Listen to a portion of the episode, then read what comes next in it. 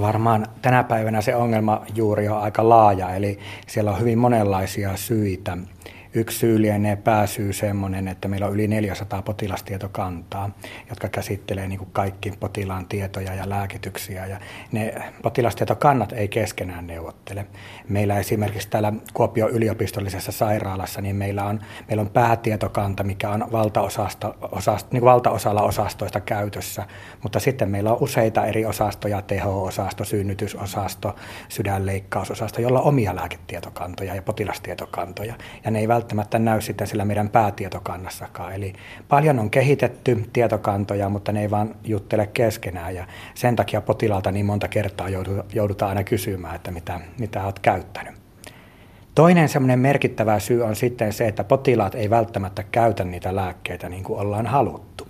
Ja sekin ollaan huomattu täällä meidän tutkimuksissa, että, että monta kertaa potilas saapuu tänne sairaalan vastaanottoon, päivystysvastaanottoon juuri sen takia, että hän on lopettanut jonkun lääkkeen käytön, joka oli tärkeä. Että siinä on sekä tietokannasta johtuvia syitä, potilaasta johtuvia syitä ja muun muassa syynä on se, että jos ostetaan tuolta normaalista avoapteekista lääkettä, niin nekään ei näy niissä tietokannoissa, jos ne on näitä itsehoitolääkkeitä. Että hyvin monenlaiset syyt on täällä takana ja sen takia tämä on merkittävä ongelma. Niin, potilas kun tulee sairaalaan, niin häneltä kysytään, että minkälaista lääkitystä on käytössä ja, ja, ja mitä olette tänään ottanut ja niin edelleen. Mutta että aika harva meistä muistaa, ja mitä vanhempi ikäluokkiin mennään, niin siellä vielä harvempi muistaa, että, että mitä on käytössä. Eli siihen tietoon ei oikeastaan ehkä voi luottaa. Hmm. Ei oikeastaan voi luottaa ja mä en oikeastaan sitä vanhempaa ikäryhmää hirvittävästi menisi siinä niin kuin nostamaan esille, koska itse olen keski-ikäinen ja hyvin paljon keski-ikäisillä niitä ongelmia on, että oma puoliso hoitaa lääkitykset ja sitten ei muisteta muuta kuin, että kyllä minä aamulla jonkun pari-kolme nappia aina otan, mutta ei harmaita aavistustakaan, mitä ne on. Että se ei oikeastaan ole siihen ikäryhmään riippuvainen, että meillä on paljon tämmöisiä hyvin nohevasti lääkelistoja ylläpitäviä iäkkäitä, jotka ihan näyttää hyvin tarkastikin meille, mutta meillä varmaan on tämmöinen tietynlainen kulttuuri, että, että kun sairaalaankin tullaan, niin tämä niin sanottu vastaanottohaastattelu, niin se ei ole kovin syvällinen tästä lääkityksestä. Ja siinä ollaan jännittyneessä tilassa ja ei tiedetä mikä vaivaa, niin ei ehkä muista kertoakaan kaikkea. Että tietynlaisia muutoksia siihen haastattelurutiiniinkin täytyy meidän tehdä. Mm. No mutta miksi sitä aina tivataan sitten kuitenkin edes sen muutaman kysymyksen verran, että mitäs lääkkeitä teillä on käytössä? Mm. Kyllähän ne lääkkeet kaiken kaikkiaan on tärkein hoidon väline tänä päivänä ja se on myös tulevaisuudessa ja, ja se on se potilaan tärkein itsehoitoväline siellä kotona ja kyllä niistä tarvitaan tavallaan sitä tarkempaa tietoa, se on ihan, ihan, ihan fakta ja niistä saadaankin, mutta ei saada vielä näillä normaali perinteisillä kysymyksillä riittävän tarkkaa tietoa. No mihin se pahimmillaan johtaa, jos hoitavalla taholla ei ole tietoa lääkityksestä? Kyllä, Kyllä se voi johtaa niin hyvinkin pahoihin ongelmiin ja voidaan sanoa, että jos meillä ei ole tiedossa, että potilas on lopettanut itsenäisesti lääkkeen käytön, niin pahimmillaan lääkäri tehostaa vielä edelleenkin sitä lääkehoitoa ja potilas voi saada pahimmillaan vaikka vakavia haittoja, niin sanottuja yliannostushaittoja jo siitä, että se lääkärin aiemmin määräämä annos olisi ollutkin jo ihan riittävän hyvä. Et meillä on esimerkkejä, että meillä tulee sydämen vajaatoiminnan pahenemisia ja sitten ollaan lopetettu diureetin käyttö, kun se haittaa se diureetti vähän kylillä käyntiä, kun pissattaa päivällä. Tai meillä on jotain keuhkoahtauma-potilaita ja todetaan sitten tarkemmassa haastattelussa, että en mä niitä lääkkeitä käyttänytkään, kun meni niin hyvin pitkän aikaa. Eli kyllä niitä lääkkeitä pitää käyttää ja sitten jos potilaalla tuntuu siltä, että nyt ei tarvetta niille ole, niin sitä pitää keskustella kyllä oman hoitavan lääkärin kanssa. Toinen paha, mikä voi olla siitä, jos jättää, jättää kertomatta tai ei tiedetä, niin on se, että käyttää kotona jotain lääkettä, jota ei sairaalassa tiedetä. Ja sitten sairaalassa ei sitä saa ja alkaa tulemaan erilaisia omituisia vierotusoireita ja sitten ruvetaan miettimään, että miten tämä yhtäkkiä tämä herra tai rouva on näin sekavassa kunnossa ja se voi johtua siitä, että puuttuu lääke, joka aiheuttaa, aiheuttaa sen vierotusoireen. Niin, eli toisaalta ei riitä sekään, että meillä olisi se tietokanta, mistä nähdään, että mitä lääkkeitä on määrätty, millä annoksella per päivä, koska edelleen pitää sitä potilaalta saada se mm-hmm. tieto, että no oletko ottanut tämän ohjeen mukaan. Juuri näin. Eli meillä sosiaali- ja terveysministeriö on parhaillaan kehittämässä Suomeen tämmöistä kattotietokantaa lääkkeelle, johon parhaimmillaan tulisi itsehoitolääkkeitä ja tulisi reseptilääkkeitä ja yksityispuolella määrättyjä lääkkeitä, julkisella puolella määrättyjä. Mutta edelleenkin sitä uupuu se, että olenko minä ne ostanut, tai jos minä olen ostanut ne lääkkeet, olenko minä ne käyttänyt vai olenko käyttänyt toiselle henkilölle kuuluvia lääkkeitä. Eli meillä on tämä soppa oikeastaan niin monen keittäjän käsissä, että ainut, joka tuntee, on potilas itse tai lääkkeet potilaalle antava henkilö. Mm. Näinpä. Meillä on myös tutkimustuloksia siitä, että mikä se käytäntö on. On tämmöinen KYS-meilahti-tutkimus, jossa on suoritettu lääkityksen turvatarkastus lähes sadalle meilahdelle ja lähes sadalle kysin päivystyspotilaalle. Ja tässä aineistossa niin ainoastaan yhdellä potilaalla tämä potilastietokantaan vahvistettu lääkitys oli sama kuin sitten se todellinen käytössä oleva lääkitys.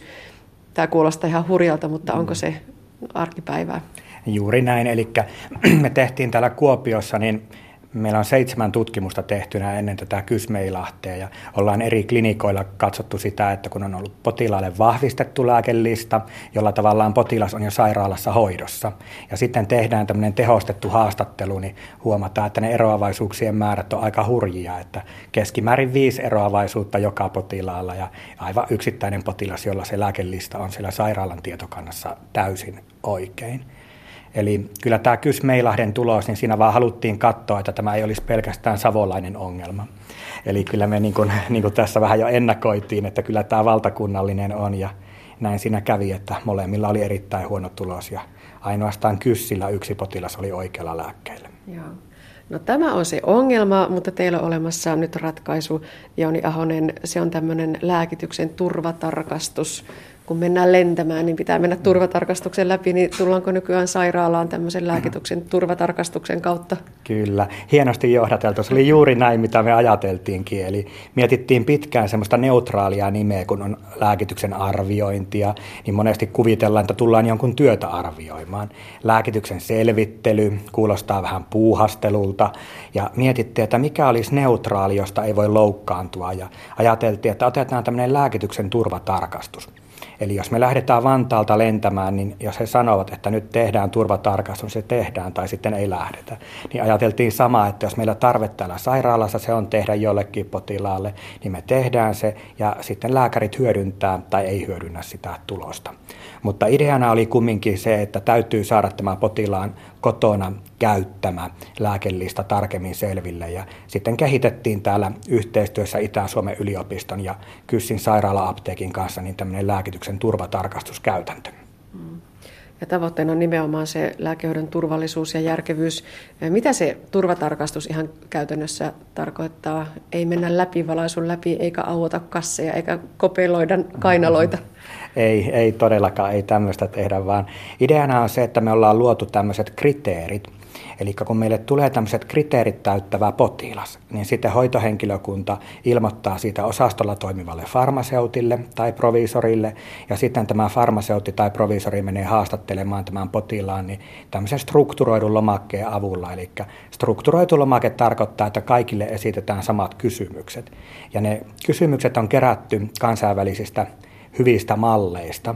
Eli ollaan koottu tämmöinen kansainvälisistä hyvistä malleista tehty tämmöinen suomalainen versio. Ja se on semmoinen noin 20 minuuttia, 30 minuuttia kestävä haastattelu. Ja siinä, siinä potilaan lääkitys käydään huolella läpi käydään mahdolliset muille potilaille kuuluneiden lääkkeiden käytöt tai omaisten, omaisten antamien lääkkeiden käytöt läpi, lääkkeiden ongelmat, onko ollut ottamisen kanssa ongelmia, onko hänen mielestä liian kalliita lääkkeet, jonka takia jää ottamatta.